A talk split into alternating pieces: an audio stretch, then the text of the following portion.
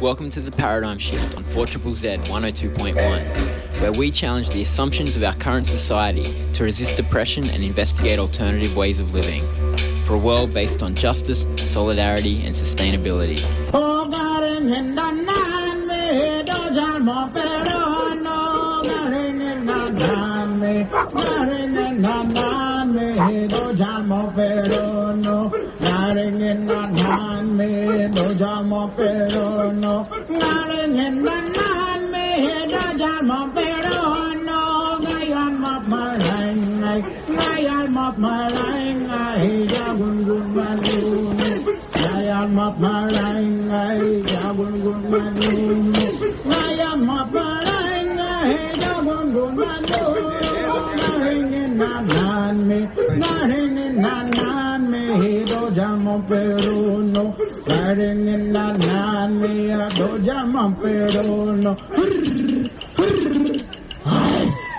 Welcome to the Paradigm Shift.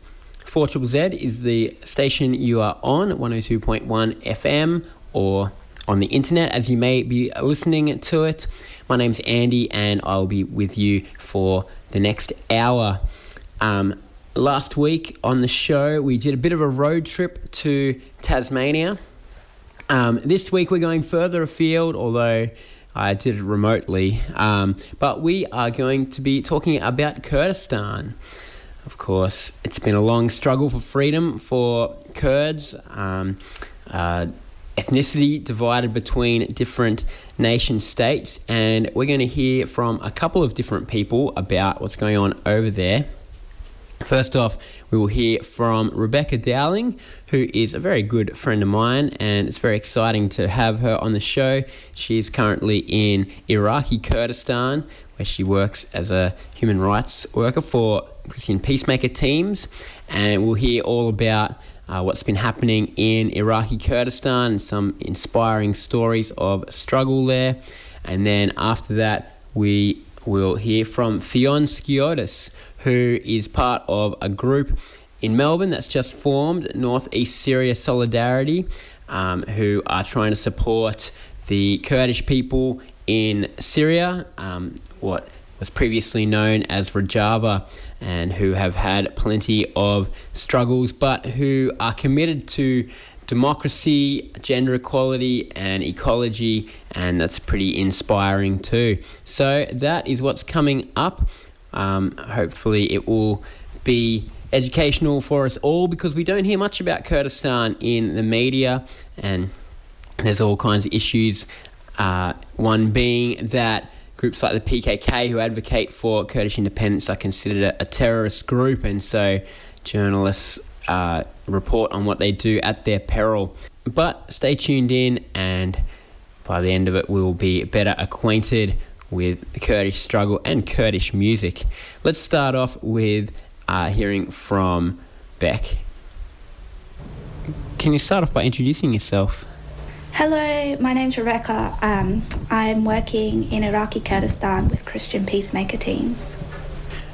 So, before we get on to what Christian Peacemaker Teams does, a lot of people probably have heard of Kurdistan but maybe don't know much about the Iraqi part of Kurdistan and its kind of status of semi-autonomy and things like that. So do you want to start by giving us a bit of a brief background about Iraqi Kurdistan and how it came to be? Sure. It will have to be very brief, but after World War I, Kurdistan was split up by France and England and split into Turkey, Iran, Iraq and Syria. And the Kurdish people in those countries became persecuted minorities, and in all of them they started armed struggles against the ruling powers there. And so in Iraq, this armed struggle continued through the 60s, and Saddam began the Anfal campaign when he was in power, which was a genocide against the Kurdish people in Iraq. And this continued through to the 90s with the chemical bombing in Halabja, where most of the population was killed. and the mass exodus of Kurdish people trying to get to Iran, where a lot of people died in the mountains in the mud and rain. And so the world began noticing what was happening, and a no-fly zone was imposed in 1991 over the Kurdish area, and Saddam could no longer control it, and it became semi-autonomous. And this power was kind of cemented in 2003 with the invasion of Iraq, when Saddam was overthrown. And since then, Iraqi Kurdistan has achieved quite a level of autonomy from the rest of Iraq, although technically still under the power of the central government. So then the organisation that you're working for, Christian Peacemaker Teams, was also in Iraq around the time of the Iraq War, one of a number of kind of peacemaking organisations that made their way there amid the kind of carnage of that war. How did they end up in Iraqi Kurdistan as a permanent presence? So CPT had decided to move out of Baghdad, and then they were invited up to Kurdistan by some activists living up here. CPT never goes into areas unless they're invited there by local people. And so they ended up moving up there. This year is the 15th year we've been in Kurdistan. But there's other CPT groups in other countries around the world, conflict areas? Yeah, so CPT was started by the Mennonite Church and kind of came out of the US, and their mission was to go to areas of conflict and non-violently resist war and oppression, with this idea. They came from a pacifist tradition, so this idea that if they truly believed in the non-violent message of the Bible, they should be willing to risk their lives to protect people non-violently. And over the years that mission's changed, and so now our mission statement is building partnerships to confront violence and oppression, transform it. And we have groups in Lesbos, in Greece, in Palestine, in Colombia, in Iraqi Kurdistan, and also a presence on the border of the US and Mexico, helping migrants there, and in Canada, working with First Nations people. So in Iraqi Kurdistan, what projects does CPT work on to try to make a more peaceful and just society there? Our main projects are working on the cross-border bombings. So for the past 35 years, the border areas of Iraqi Kurdistan have been bombed by Turkey and Iran, and we work with the village communities there, farmers and pastoralists, who are impacted by those bombings, and very little notice is taken of. They're killed, their livelihoods are lost, their farms are burnt, they're displaced regularly. And so part of our work is amplifying their stories and trying to tell people here and internationally what's happening, as well as working with other organisations to provide support for them and documenting what's happening. And there's an ongoing civil war in Turkey between Kurds and the Turkish government. Yeah, so like I said before, the Kurdish people in all those countries have been mounting an armed struggle against the oppression they've received. And in Turkey, that group's the PKK, and which is now a registered terrorist organisation. And they believed in a unified Kurdistan and don't recognise these artificial borders put in place originally by the UK and France, and travel regularly across the mountains. And so they exist in Iraqi Kurdistan as well.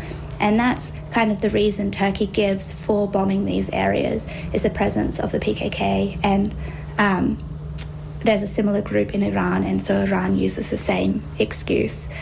But they show very little regard for the fact that there are a lot of civilians living in these areas that have lived there for thousands of years and don't want any part in this war. So as well as the border bombings, there's other projects that you're involved in there? Yeah, so we work closely with civil society here as well, supporting civil activists and independent journalists who are both documenting those border bombings and corruption within the government here. This year we've been focusing on the case of 81 Badinan prisoners who were journalists and activists from the Badinan region of Iraqi Kurdistan and were imprisoned last year in a series of arrests that was really a crackdown of freedom of expression here by the local government. So a few of them we had known where their work intersected with the cross-border bombings, and they were documenting what is happening there and protesting the presence of Turkish bases. And in 2019, there was a number of arrests to do with people protesting the presence of Turkish bases and the deaths of 5 civilians in Dereluk. And then last year, in 2020, a number of those same people were arrested again, along with some others, and they were accused of being a threat to national security and on spying on the Kurdish government, passing information on to the German, US, UK and French consulates. And there was a lot of uproar here in the media and also with the public, very upset about these trials and aware that these accusations were baseless and the people were being accused because they had been critical of the government and the government was wanting to silence them. And so in February they had their trial and were sentenced to 6 years in prison, 5 of them, and that was kind of the beginning of these series of trials of those 81 prisoners that we began following. And so we attended this year 16 of those trials, documenting what was happening and passing on information to their families as well as consulates, trying to put pressure on the government to release them. And a number of them have since been released.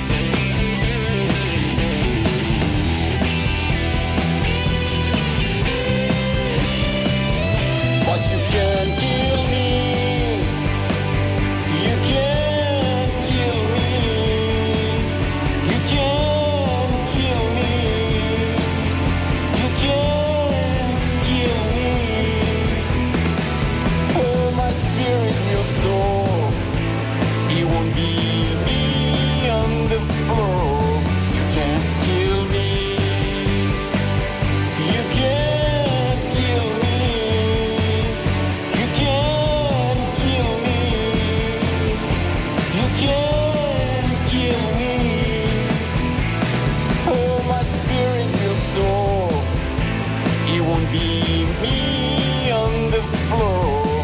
You can't kill me.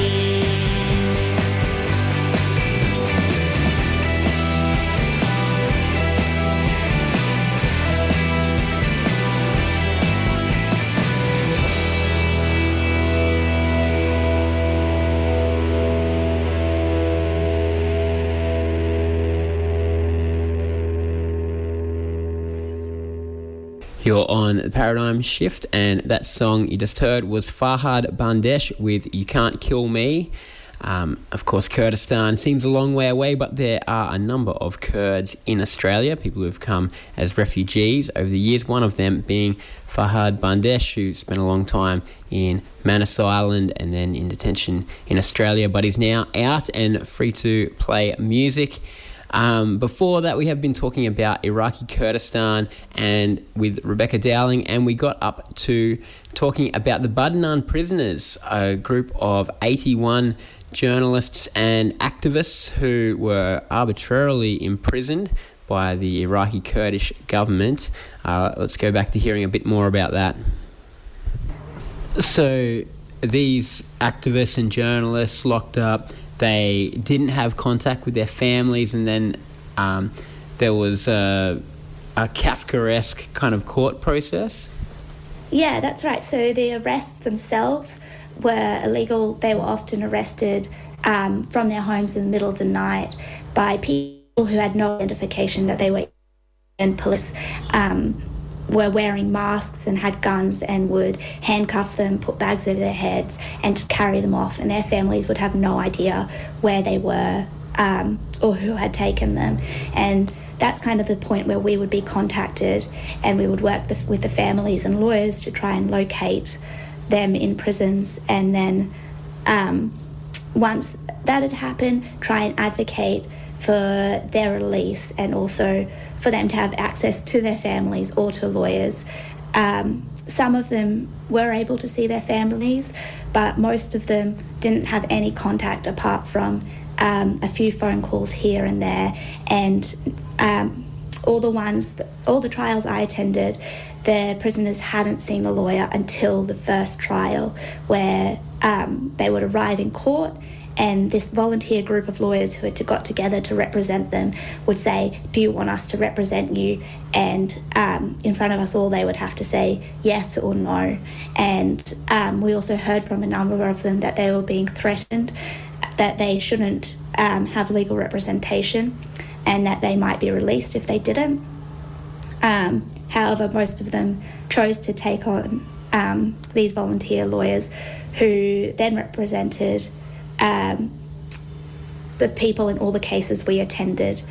However, there were some people as well who were convicted in secret trials, so didn't even have access to that volunteer group, and no one knew their trial was happening until afterwards, where maybe a family member would get a phone call with them and they would say, "Oh no, I've already had my trial. It was held in a secret court and I've been sentenced to 7 years in prison."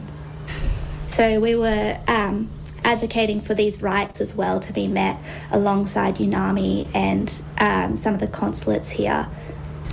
So it sounds like a pretty terrible situation for civil society in Iraqi Kurdistan, although some of them have subsequently been released? Yeah, and that, well, we can't really know all the reasons, but we believe it's because of the pressure being put on the government here. Like I said before, it's been all over the media, these cases, and there's been a lot of protests, and now a lot of foreign governments involved, especially after they were accused through the prisoners being accused of espionage and spying for them. And so there was 27 released last week, and there was a trial where 5 of them were released, and also another trial where one of them was released. But a number of the releases still contain convictions because they've been in prison for over a year, so they would be convicted with the charges of threat to national security or similar charges, but then be given time served and released. Which is still an issue because those convictions mean they can't be employed in their original jobs often, and it's on their record, and they also there's some distancing from people they knew previously who don't want to get caught up in the similar situation. I mean, it's proof that the government here really has absolute control over these things, even though they've come forward and made statements about not wanting to get involved in the court process and how they can't overturn the decision. It's been very obvious that they've previously, before the court even began, decided what sentences they were going to give out. And like a number of family members said to us, these courts are just a theatre. There would be evidence presented by the Security Council, and then the lawyers for the defence wouldn't be able to pursue it properly. They wouldn't be able to ask questions. They tried to present evidence in the defence, and it would be dismissed. And the primary accusations would be these witness statements of witnesses who were never brought into court, were never cross-examined, and while the prisoners denied all the accusations, and their own confessions were read out, and then by the judge in court, beginning with, I am a criminal, I've done this, I organised this assassination, I planned this assassination, I wanted to overthrow the government. And then the prisoners would get up and say, that's not my statement, I'm not a criminal, either I didn't sign that at all, or I was forced to sign that and I never got to read it. Well, for people of Iraqi Kurdistan, there's border bombings on one side and a repressive government on the other. Are there other issues facing people living there? Yeah, I mean, we've got a lot of issues with climate change now as well. There's been a big drought this year, and there's a lot of talk about how Iraq is going to be one of the most severely affected countries with climate change. A lot of the water that comes through Kurdistan and then flows further down into Iraq comes from Turkey and Iran, and they're building dams that cut off that water flow, which is a real issue, both for drinking water and the farming that many people, subsistence farming that many people rely on, as well as general pollution, oil wells being built and blocking farmers off from access to their land, the war with ISIS, which is still affecting parts of Kurdistan, continued conflict between the Kurdish regional government and the central government over wages and these disputed land areas that are rich in oil. And then also another big concern is the withdrawal of the US, which is meant to be happening at the end of this year, and what that will mean for areas like Kurdistan, which are surrounded by countries like Iran and Turkey, and then groups like ISIS and Hashd al-Shaabi in Iraq as well, and what that could mean if there was not the US support here. Well, there's certainly some issues there, but you've lived in Iraqi Kurdistan now on and off for a few years, and I guess it's not all negatives for people there. What are things that you see as positives about Iraqi Kurdistan, or positive signs for the future? Yeah, I think the people here always inspire me. This week, there's been mass student protests in Suleimani, the city I live in, protesting against the government, which hasn't been paying the students' allowances since 2014. And that's what sparked it. But the students are saying that's not the only issue. The issue is also the education system and the lack of opportunities for them once they finish study. And we went out yesterday to one of the protests on the main street of Suleimani, and there were hundreds of students there from all the different universities, and they were being met by the security forces who were using rubber bullets, live ammunition shooting in the air, lots of tear gas and water trucks to push back the students and try and disperse them. And they were still there refusing to move and calling for their rights, and then coming out the next day as well, refusing to be silenced and not afraid of these threats. There's one of my friends was telling me about a video they saw of two of the students sitting at the front of the protest line, which had started completely as a peaceful protest marching from the university to the centre of town. Then they were met by security forces at one of the political buildings, and these two students were sitting on the ground, legs crossed, just sitting in front of the advancing security forces, and the water truck was spraying water all over them, and they were just continuing to sit there, refusing to move. There was the smoke from tear gas all around as well. And in our work we meet lots of people like that who are standing up to this oppressive regime as well as to the bombings and refusing to give up or move. We met many families on the border regions who are losing their livelihood from the bombings, have lost family members from the bombings, and now with the new Turkish bases being built in the area, are continually having their movements monitored and unable to move freely because the Turkish soldiers are setting up checkpoints and not letting them through, and they're still refusing to leave. They say, this is our land, we've lived here for generations, and we're going to stay here and resist, but by refusing to give in and be displaced. All right, thanks very much, Beck. If any of our listeners are interested in finding out more, how can they do that? We have a website, cptik.org, and it's got all our reports and articles on that. We also give regular updates through our Facebook page, Christian Peacemaker Teams, Iraqi Kurdistan, and you can follow us on Twitter and Instagram as well. All right, thanks, Beck. Thanks.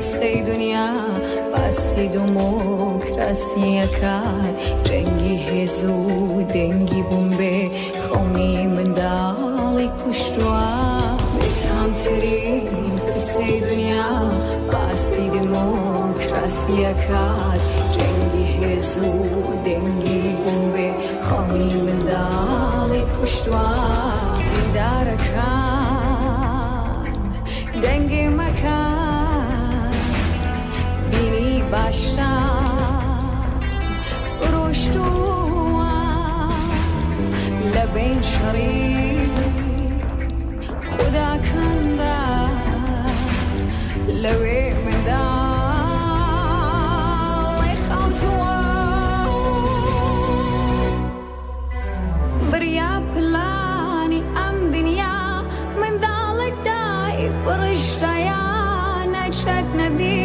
نه هالیوود هیچ نقشی که نباید عجالتنا کشی دنیا علی انسانیت مردوا سیاستوان امضا مدا لبه من دال خاطوان یا پلانی ام دنیا من دال دای برشتیان چشنی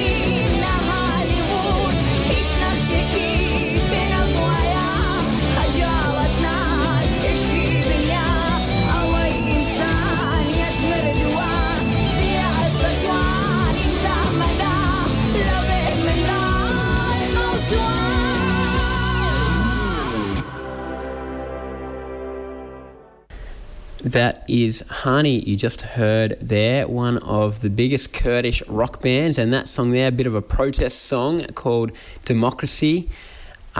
We have been talking about Iraqi Kurdistan with Rebekah Dowling, and it's not the only region of Kurdistan, of course. There's a long struggle from within Turkey by Kurds for independence, struggle in different ways. In Iran, there's plenty of Kurds and many who have come to Australia as asylum seekers, which is another political issue.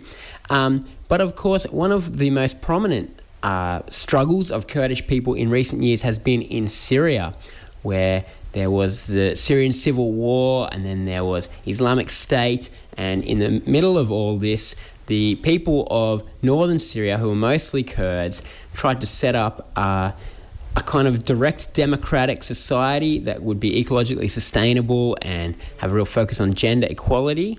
It's an incredibly interesting story and inspiring, and plenty of people around the world have tried to show solidarity in different ways.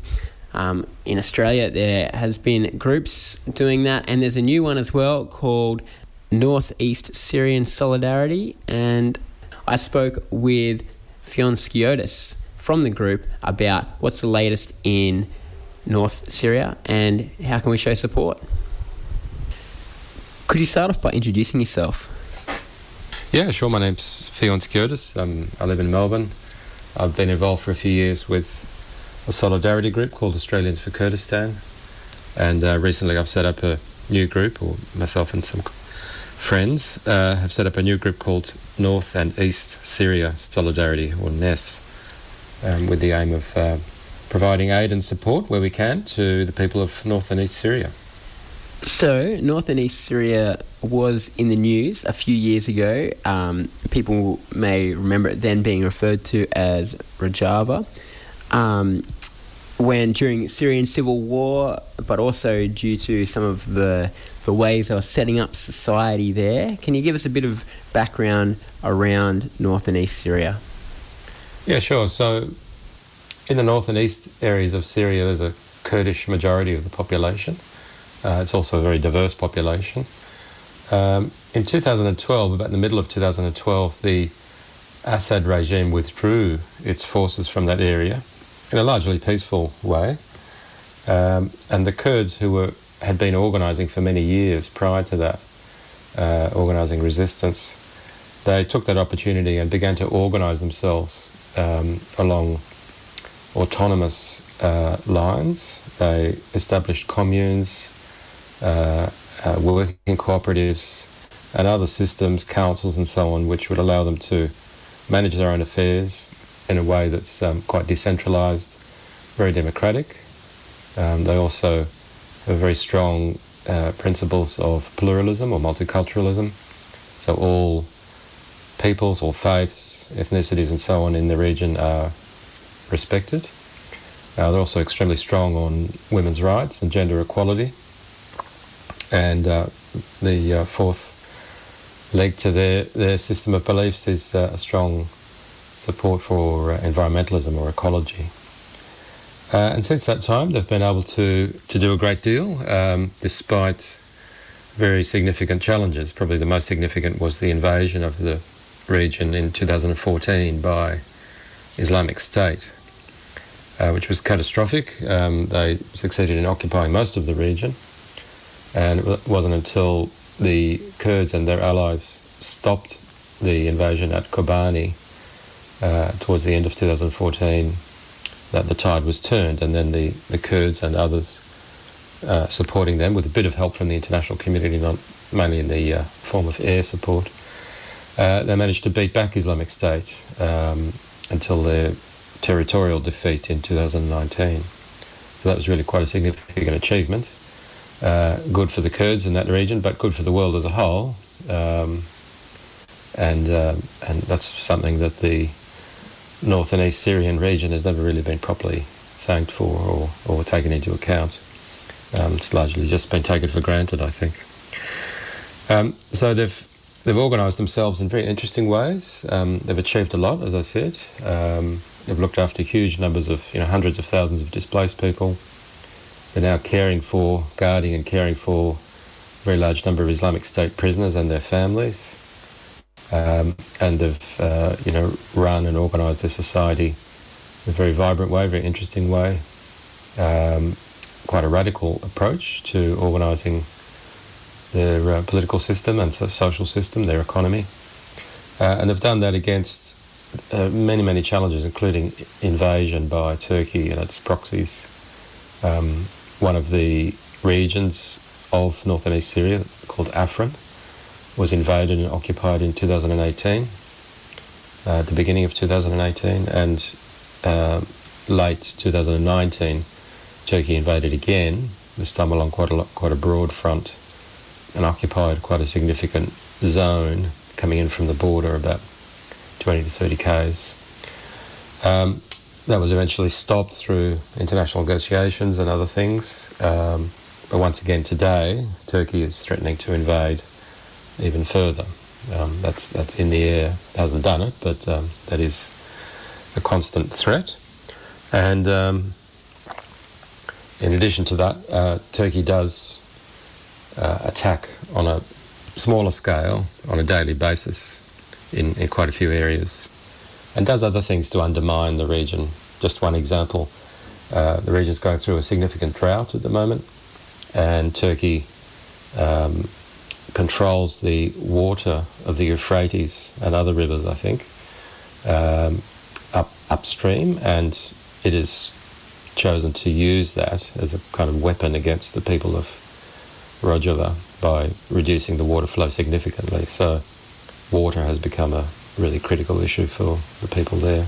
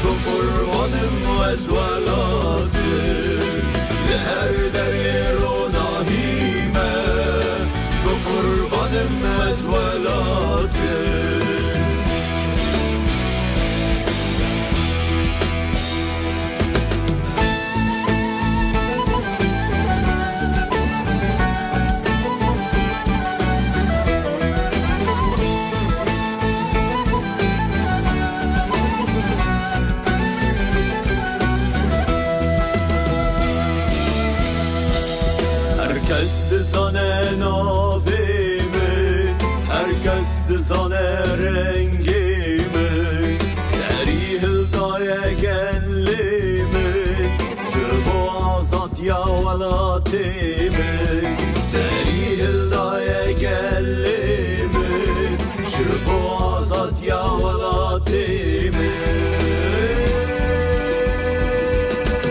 اشرهای آزادیمه جورشگری کردستانیمه اشرهای آزادیمه جورشگری کردستانیمه لهر دری روناهیمه بقربانم از ولاتیم لهر دری روناهیمه بقربانم از ولاتیم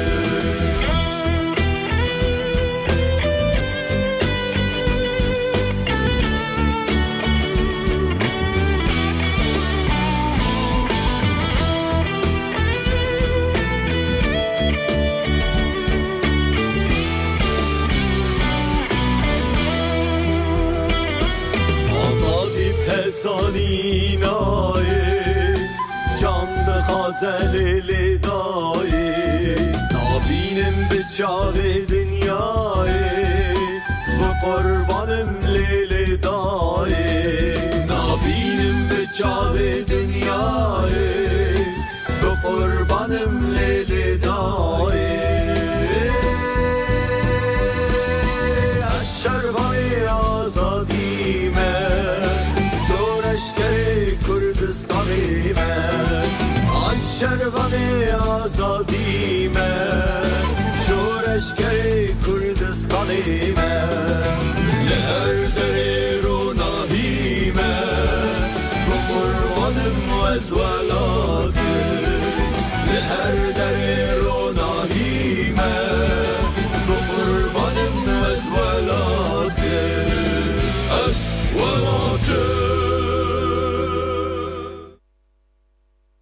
That is Keder Salih there with the song Ezshavani Azadi Meh, which does translate as I am a freedom fighter. And Keder is from Rojava, North Syria. We have been speaking with Fionn Skiotis from North East Syria Solidarity about what's happening there in North Syria with Kurdish people and others. And let's go back to hearing from Fionn. There's certainly have their challenges there, and like any oppressed group, deserve our support. But there are interesting things, as you've said, about how they structure their society. Can you just elaborate a bit more on that, on how they try to, you know, live democratically? Yeah, look, from what I understand, there's a system of smaller bodies that federate up to larger bodies that go across the 9 regions that make up Rojava and ultimately cover Rojava as a whole. So they start at the bottom level with what are called communes. They can be, or they are local areas in towns. They can be as small as 150 people or up to, I think, 1,000. I've seen that figure. So they're generally local in nature, a small area in a town or a larger area in the rural areas, or they can be workplace-based. And these elect representatives up to councils, and there are a whole range of these, which in turn elect delegates up to high-level councils and so on. You have 10 councils covering broadly what we would consider sort of ministerial areas of responsibility, health and so on, in each of the regions. And as I said, I think there are 9 regions. And then there are also the same 10 areas covered at the across all of North and East Syria or Rojava. So it means, I mean, not every single person is involved in every single decision, obviously, but there's a system for control from the bottom up. So delegates are sent to represent the views of those who are sending them. They can be recalled at any time. And they also have a very well-established system now of gender equality, so that every organisation, every committee, every council has uses what's called the co-chair system, so it has to be two chairs, one female, one male, which effectively means that women are, they're at the forefront helping to run every body in North and East Syria. There are also women-only bodies in many areas as well. So it's a form of, I guess you'd call it decentralised democracy and direct democracy. There's direct control.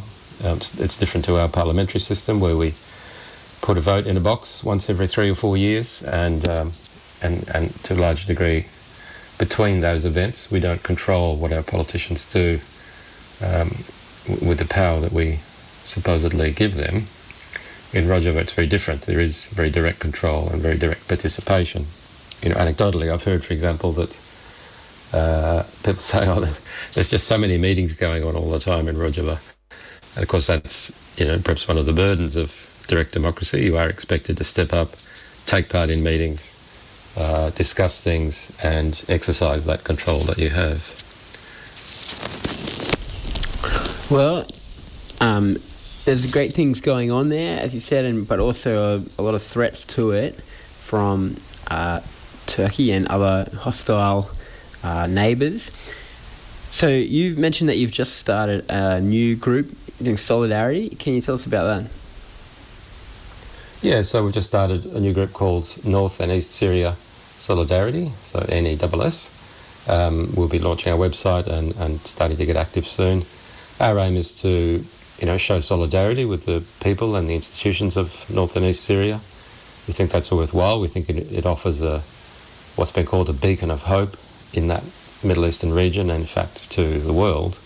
It's a different way of doing things based on equality, based on participation in running their own affairs, based on gender equality, as I said, care for the environment. So there's a whole lot of really good things that are happening there, and unfortunately they're just facing these very significant challenges on many fronts. You know, they have, Turkey has invaded some areas, it's threatening to invade again. They have the Assad regime on the other side. Relations are not quite that bad, but they're trying to talk to each other, but it's not an easy discussion. The Assad regime isn't into direct democracy or anything like that. Then they have, the KRG government in Iraq, which is very different to the approach taken in Rojava, that sometimes they blockade the border, so they can be quite isolated at times.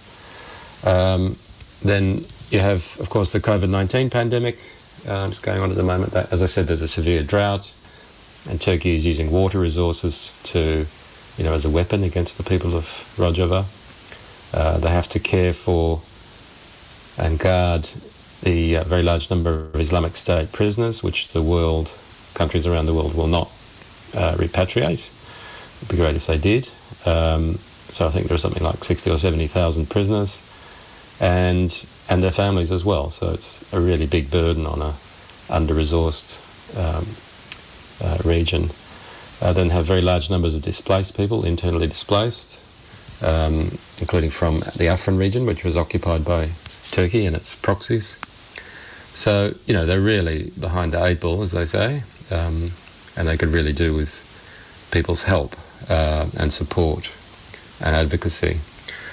So what we seek to do here in Australia is to provide some support. So we're looking to ship, for example, a container of medical equipment and medical supplies as soon as we can organise that. We're also seeking just to raise awareness about North and East Syria here in Australia. Many people don't know of it, they don't know what they're about, they don't know what the issues are, so we'll try and get the word out about that. We'll try and do what we can to advocate for North and East Syria here in Australia. The government generally isn't very interested in what's going on there, and for many people it's seen as being a long way away, which it is, but we think there is still a lot of relevance. And it's good for people to know about what's going on there and to, you know, act in support. So we'll try and do what we can here with various, political parties and systems, civil society and so on, to enlist and encourage support for North and East Syria. And we're working in close contact with the Kurdish community here, our friends in that community. And we hope to give that the best shot we can. Okay, thanks very much, Fionn. No problem. Yeah. Thanks for the opportunity. That is Fionn Skiotis there talking about North East Syria, also known as Rojava, one of the parts of Kurdistan, of course, that are not recognised as a united nation.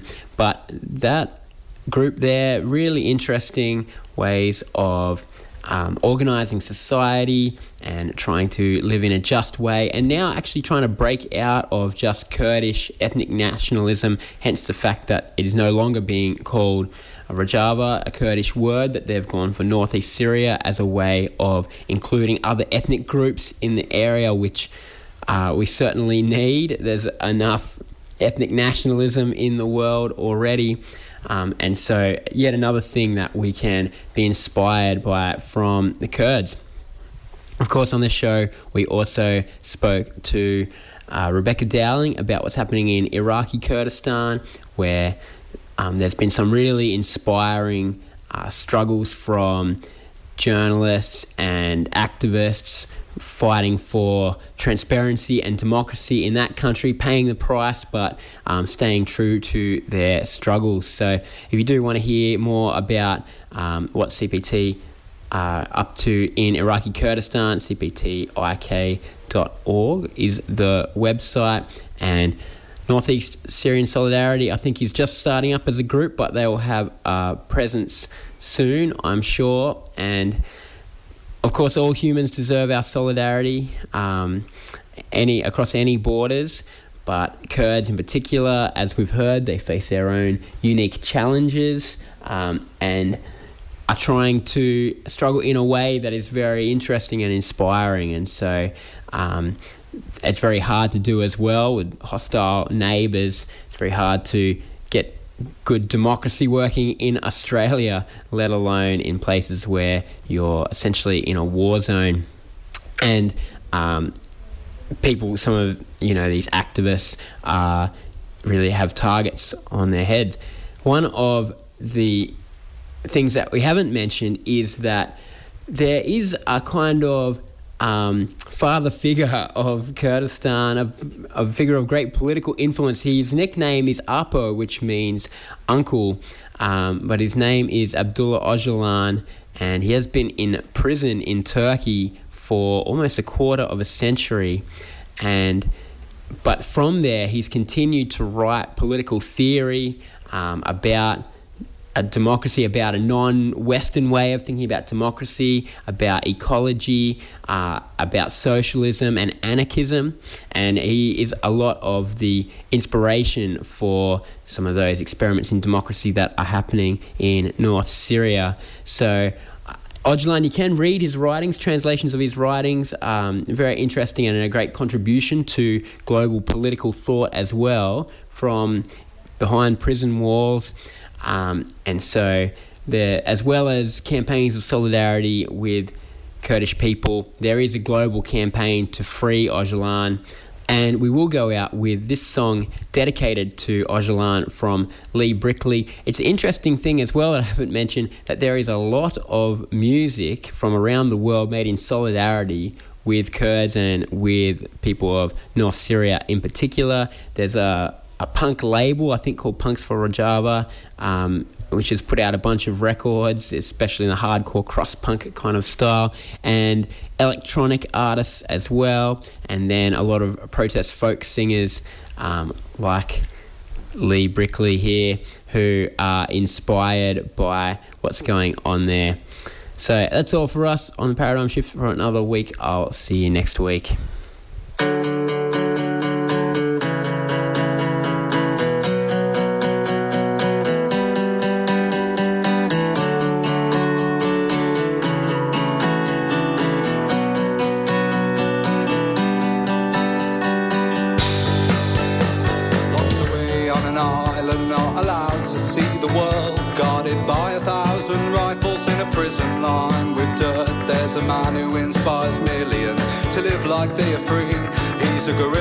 Greatest sense of revolutionary, and he took up arms in 1984 to fight the Turkish state and protect the Kurdish people from another deadly fate. Some may call him a terrorist, but you know it's not that way. And when politicians didn't care, he formed the PKK.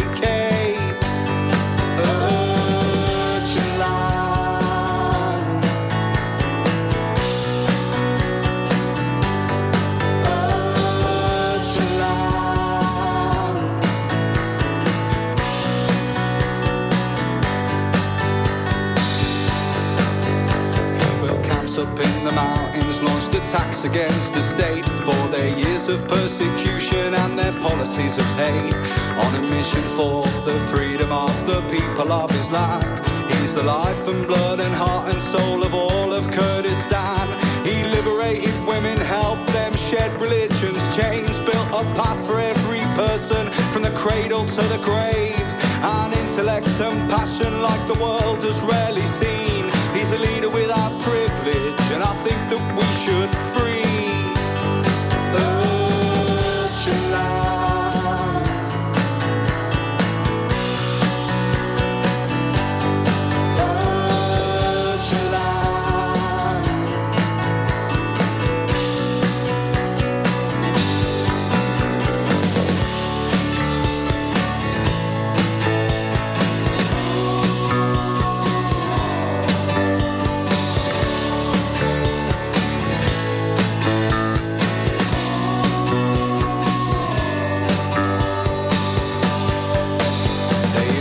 Him in Italy, then sent him on his way.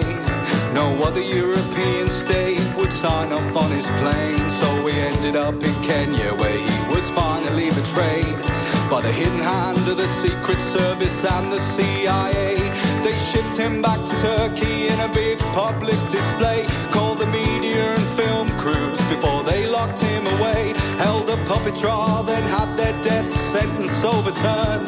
If they'd only take another look, I think that they could learn.